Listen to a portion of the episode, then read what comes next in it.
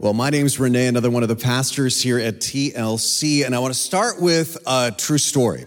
There's a man named Joseph Needleman who was there at the launch of the very last Apollo spacecraft, Apollo 17. This was also the very first nighttime launch, so you can imagine how spectacular that was, right?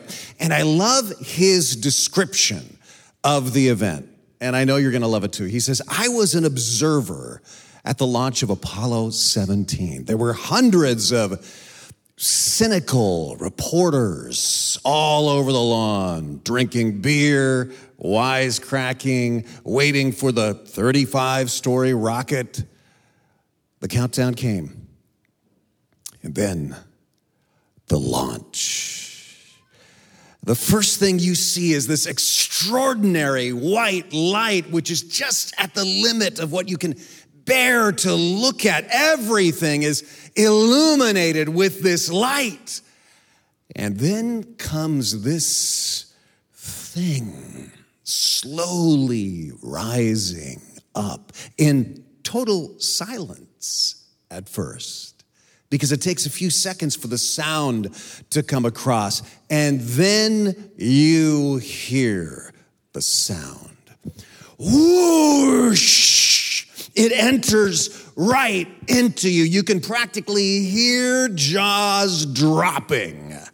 The sense of wonder fills everyone in the place as this thing goes up and up. It becomes like a star but you realize there are humans on it. And then there's total silence. People just get up quietly, helping each other. They're kind. They, they open doors. They look at one another, speaking quietly and interestedly. These were suddenly moral people because the sense of wonder, the experience of wonder, had made them moral. Now, let me just read that last paragraph again. Remember, he talked about wisecracking, cynical, beer drinking reporters, unimpressed by anything, they were suddenly moral people because the sense of wonder, the experience of wonder, had made them moral. What he's talking about is the power of awe. And here is how critically important awe is to our society right now. Last weekend, we talked about that us versus them mindset, right? How polarization over politics and pop culture and public policy is, is tearing families and, and fellowships and friends apart. And we talked about how do you get past that? Well, check this out article I saw this week. Jonathan Haidt and Dacher Keltner are social psychologists who've done research on polarization. That's sort of their specialty. And they say one factor is most important in shifting people away from tribalism and polarization. One factor, one ingredient, one experience, and that one factor is awe. They describe awe as a sense of vastness in which something overwhelms us and we feel small. They say apparently humans are meant to have these moments of, of self transcendence because here is what awe does for you, according to research that they quote. A sense of awe makes you kinder, makes you calmer, makes you less anxious, and critically for what we're talking about today, it, it somehow makes you less tribal. Now, why do you think that is? Well, because awe, somebody said, awe right sizes you. you feel small in a good way, like when you look at this famous big blue marble photograph of the earth that that same mission, Apollo 17, took from space. You, you know, have you seen this picture? Have you felt awe? Like when you're looking at the, the Grand Canyon or our redwoods or our ocean or the stars, awe just feels good, right? But what do you do when you can't see the stars? What if you're in a prison cell awaiting your own death, like the Apostle Paul in the Bible passage we look at today? What if your soul right now feels like that June gloom that we've been experiencing? Yeah, well, spiritually, you're in June gloom. You know, your, your faith seems stale and you feel depressed. Is there awe that can reach into that prison cell and change you? Well, grab your message notes. Your True Self is our series in the first half of the book of Ephesians in the Bible. Next weekend, we're going to start the second half. We call that Your True Purpose. But let's wrap up this first half with one of my favorite parts of the Bible Ephesians chapter 3, verses 14 through 21. You heard Elizabeth read this earlier. Just a quick recap of this series. Last weekend, we talked about how something amazing, something history altering was happening in those very first Christian churches.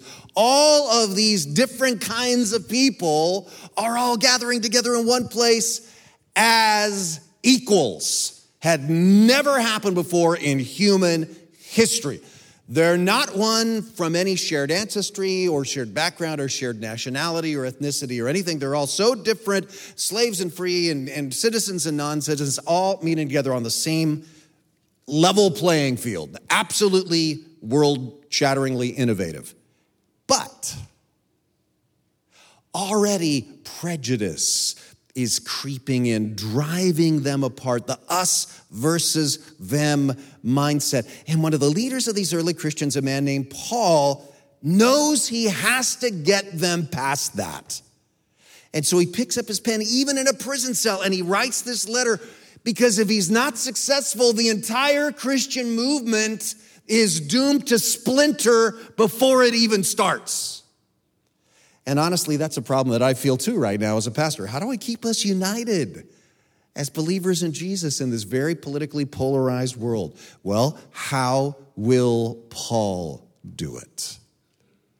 He does not scold them, he does not lecture them. He does not command them, he does not make them feel bad.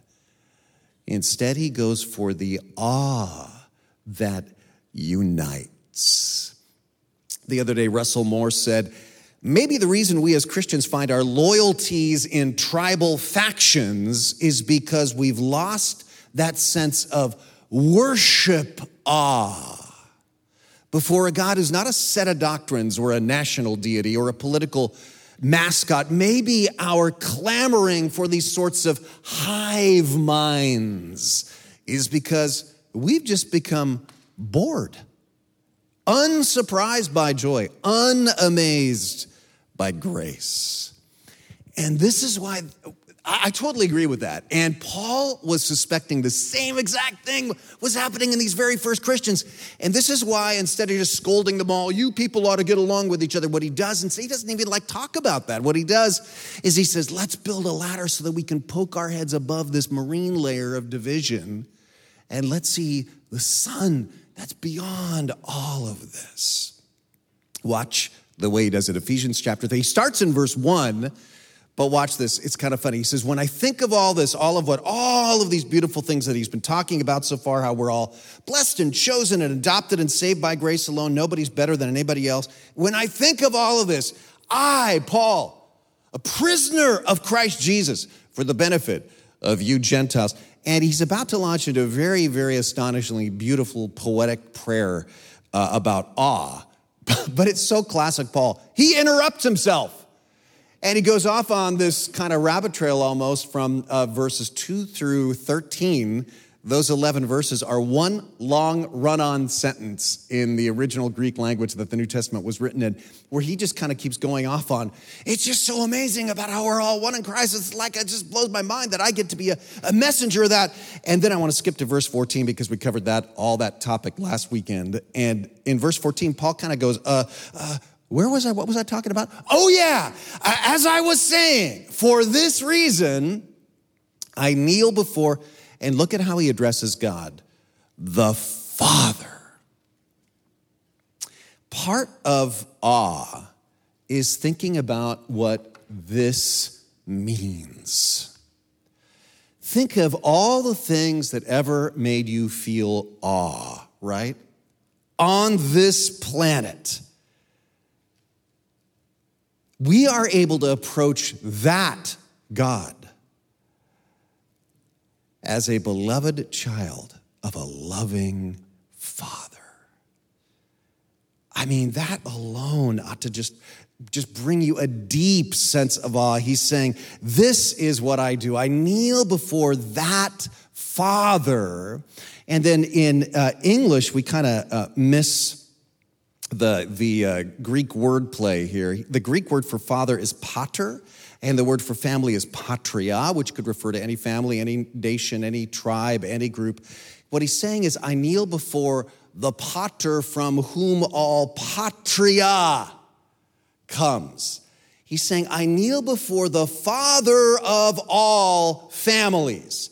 He's saying, this is the first step to awe. I need to see God as our Father. Jesus taught us to pray, Our Father in heaven, not just my Father. He's the pater of all patria. He's saying, See the people that, that you're mad at or disagree with as your brothers and sisters, not enemies, they're family. He's the pater of patria. He's, he's the Father of us all.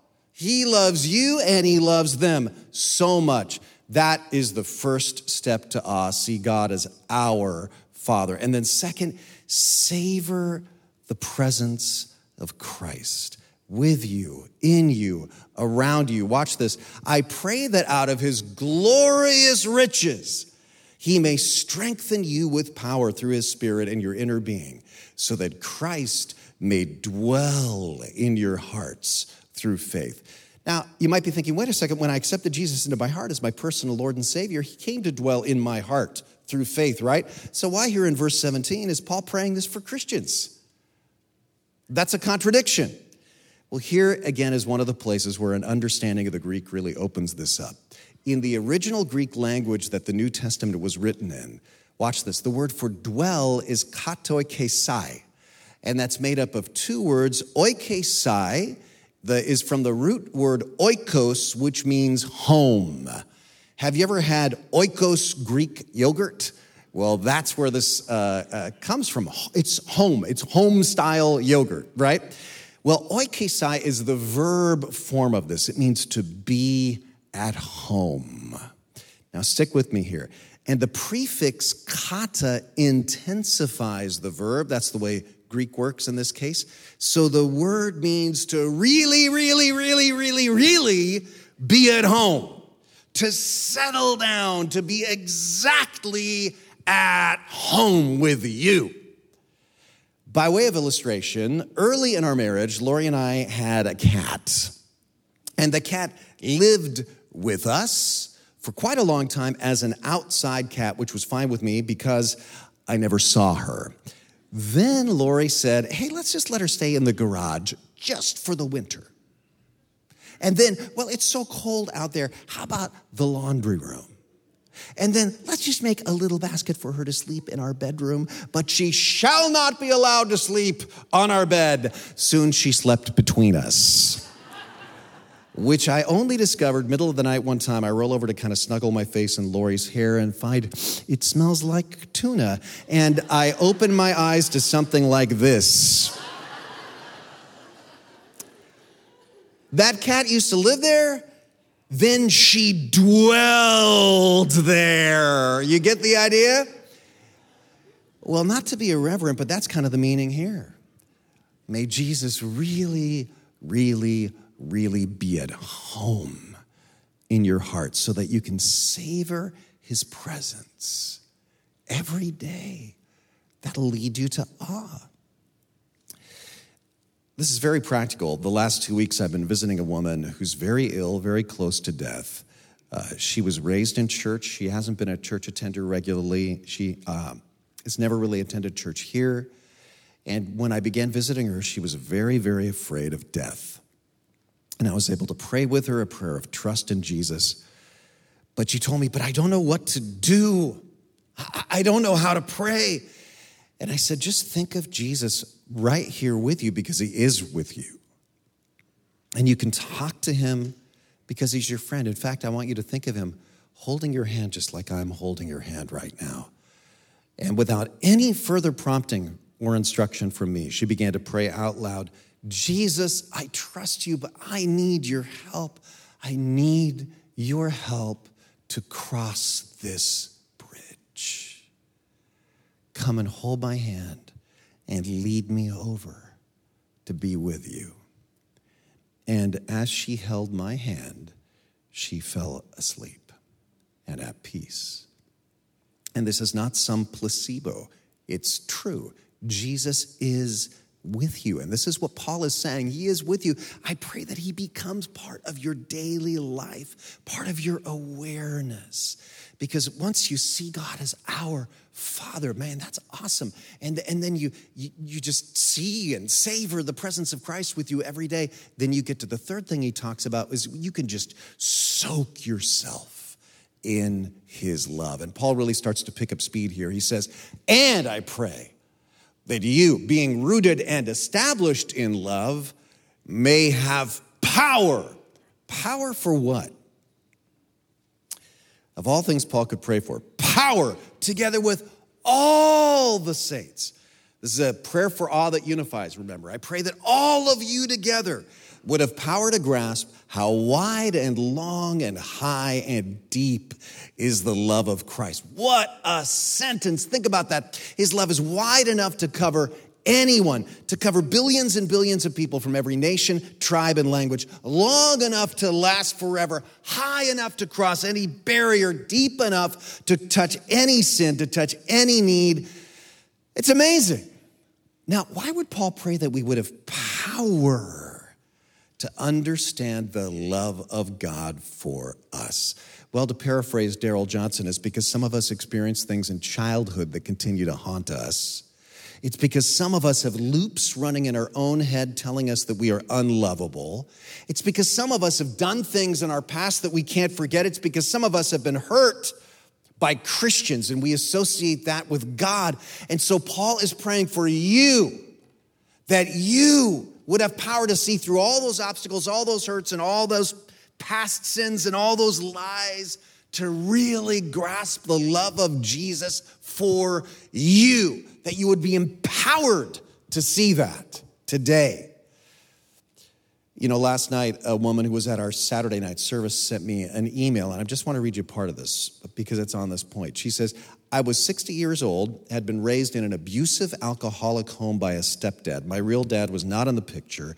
So I felt worthless, unlovable, and not good enough even for God to love me. I yearned for something, but I looked in all the wrong places only to have more pain piled on my already low self esteem. I thought, I'm an addict, alcoholic, terrible person, terrible mother, terrible daughter. How could God ever love me? Well, I went to a Christian support group.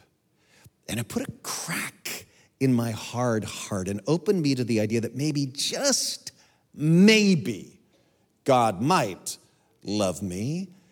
And then I was shown a Bible chapter that made me cry, Psalm 139, that God formed me in my mother's womb. And I felt like God was just there waiting for me to come home to Him.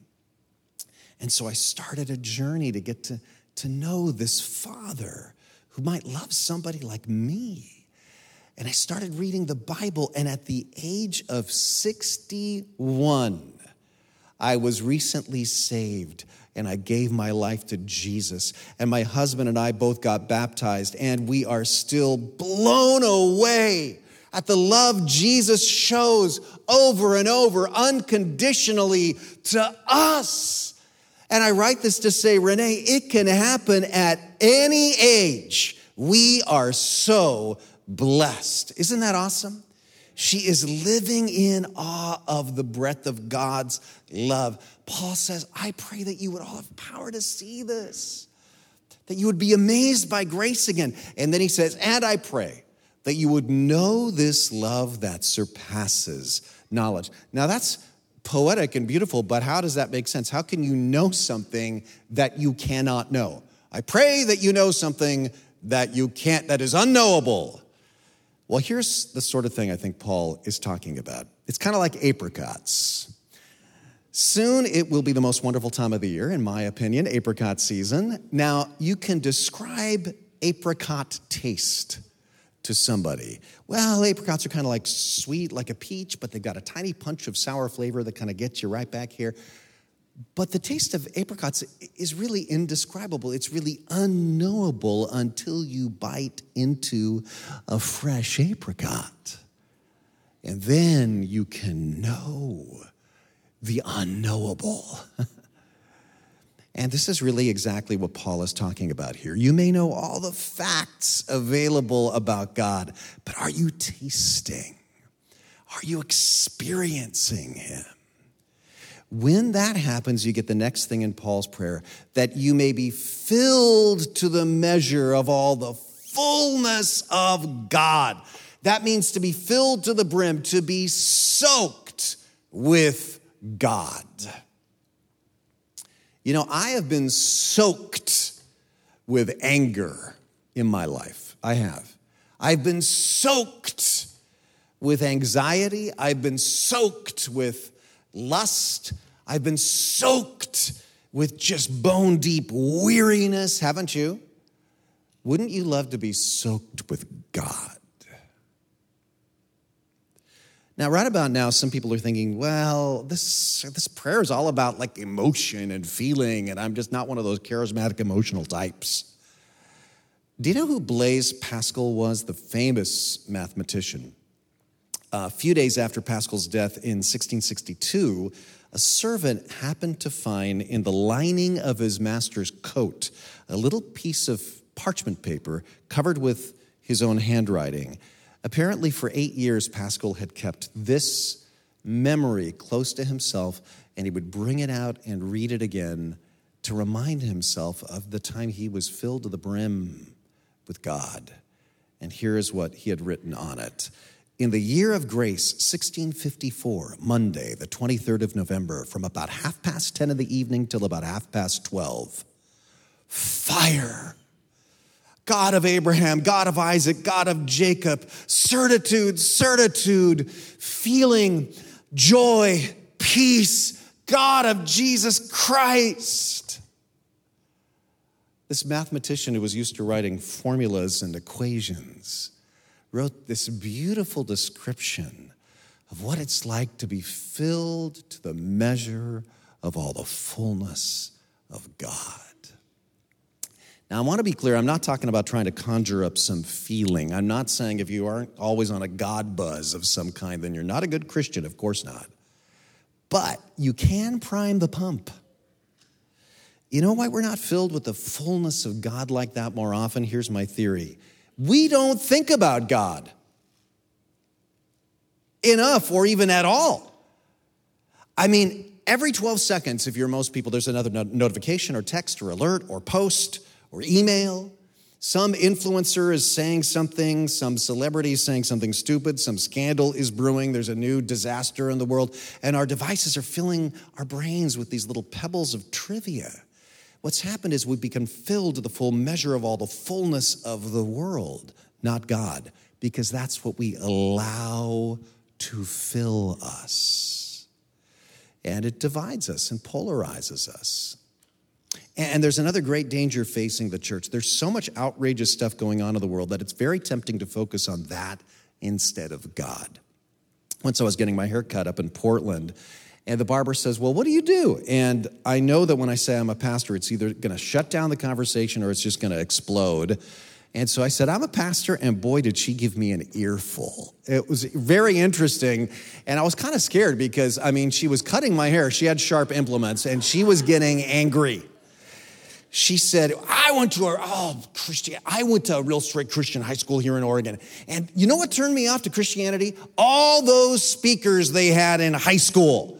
Now, she had gone to high school in the 80s, and so I knew exactly what she was talking about because, especially back in those days, they, they would just have a parade of speakers who would talk about the evils of this world. and how we shouldn't wear makeup or listen to rock music, or especially do not play rock music backwards, kids, and all this kind of stuff. And she said, That turned all of us off, and now I never go to church anymore, and neither do most of my friends I went to high school with. And I thought, yeah, that's a real common error of youth groups and of churches. You know, we want to protect people, we want to keep people pure. But what we do, the mistake we can make is talk all, so much about sin and so much about how rotten the world is instead of how amazing God is. Those speakers essentially prayed this prayer, but they were praying that these kids would be filled to the measure of all the fullness of an awareness of how sinful the world is. Their focus was on sin. And guess what? Whatever you focus on, that's what you move toward every single time. And that's why here at TLC, we don't talk about politics. We don't talk about the issue of the month. We talk about Jesus because there needs to be a place where you can climb a ladder above the marine layer of this polarized culture and see the stars because that's what changes you. And that brings me to number four. I need to shift my focus to God's power. Here's the way Paul wraps up his prayer. He says, Now, to him who is able to do immeasurably more than all we can ask or imagine, according to the power that's at work within us. To him be glory in the church and in Christ Jesus throughout all generations, forever and ever. Amen. Amen. Now think, look at this phrase. Just, just break that down a little bit. God's able to do all we can ask. In fact, he says, more than all we can ask. In fact, he says, immeasurably more than all we can ask. In fact, immeasurably more than all we can ask or even imagine. And I can imagine a lot. And you know what really is amazing to me? All this beautiful stuff is not being written by some self help guru on a Caribbean island a hideaway. All this rich, beautiful imagery is being written in a jail cell. And that shows me, even if your life circumstances are not great, this is accessible to you right now. You can live in this reality, this beauty, this awe of God. And I want you to notice something here. Notice Paul is not praying for a lot of action from the Ephesians. He's not telling us, here's what you need to go out and do. He's praying about what they see, what they savor, what they soak in, what they've shifted their focus to. It's, it's, it's what they're, they're thinking about. He's saying, I pray that like, like a rocket launch, the light and the power of the love of God thunders in your soul and lights up your darkness because that awe is what changes you. Do you remember Joseph Needleman's observation? These were suddenly moral people because the sense of wonder, the experience of wonder, had made them moral. And that is why Paul prays all this. You know, you could summarize his whole prayer with these words Help them to know your love. Can you say that phrase with me? Help them to know your love. Can you say, Help me to know your love? Help me to know your love. Let, me promise you something. This is what I'm going to be praying for you, church. I'm still going to be praying for the things on our church prayer list, your marriages and illnesses, very much so. But I want my first prayer for you, like for the rest of the year at least, to be God, let them know your love. I pray that at some point this year, there's a moment when you're thinking of a verse or looking at a sunrise or hearing a worship song or, or taking communion, when all of a sudden there are just tears of joy. There's a moment that you're filled to the brim of all the fullness of God. There's a time that you know, yes, Jesus loves me completely and unconditionally and infinitely and presently. You know why I pray this for you? Because inevitably there's going to be times in your life that there are questions you can't answer, and there's sorrows that you can't even comprehend, and there's illnesses you never expected, and there's doubts that surprise you. And one thing will help propel you through all of that, and it's this. When you really know that God loves you. So, can, can we agree to pray that for each other? Pray this for your friends. Pray this for the people you disagree with. Pray, pray for your kids. Say, help them to know your love. You know, parents, you tend to pray for grades and safety for your kids. Go ahead and pray that. But even more, pray that your kids would be enthralled with the love of Jesus. I pray this. I pray that my kids and my grandkids will come to a moment in their lives when they say, Wow, how wide and long and high and deep is the love of Jesus for me and for everyone on this planet. And I pray that they would be just be one day brought to tears of joy, like maybe they're driving and they have to pull over because they're just crying tears of joy because they sense that they're embraced by Jesus. Say, help them to know your love with me again. Help them to know your love. And that's what I want to pray for you right now. All right?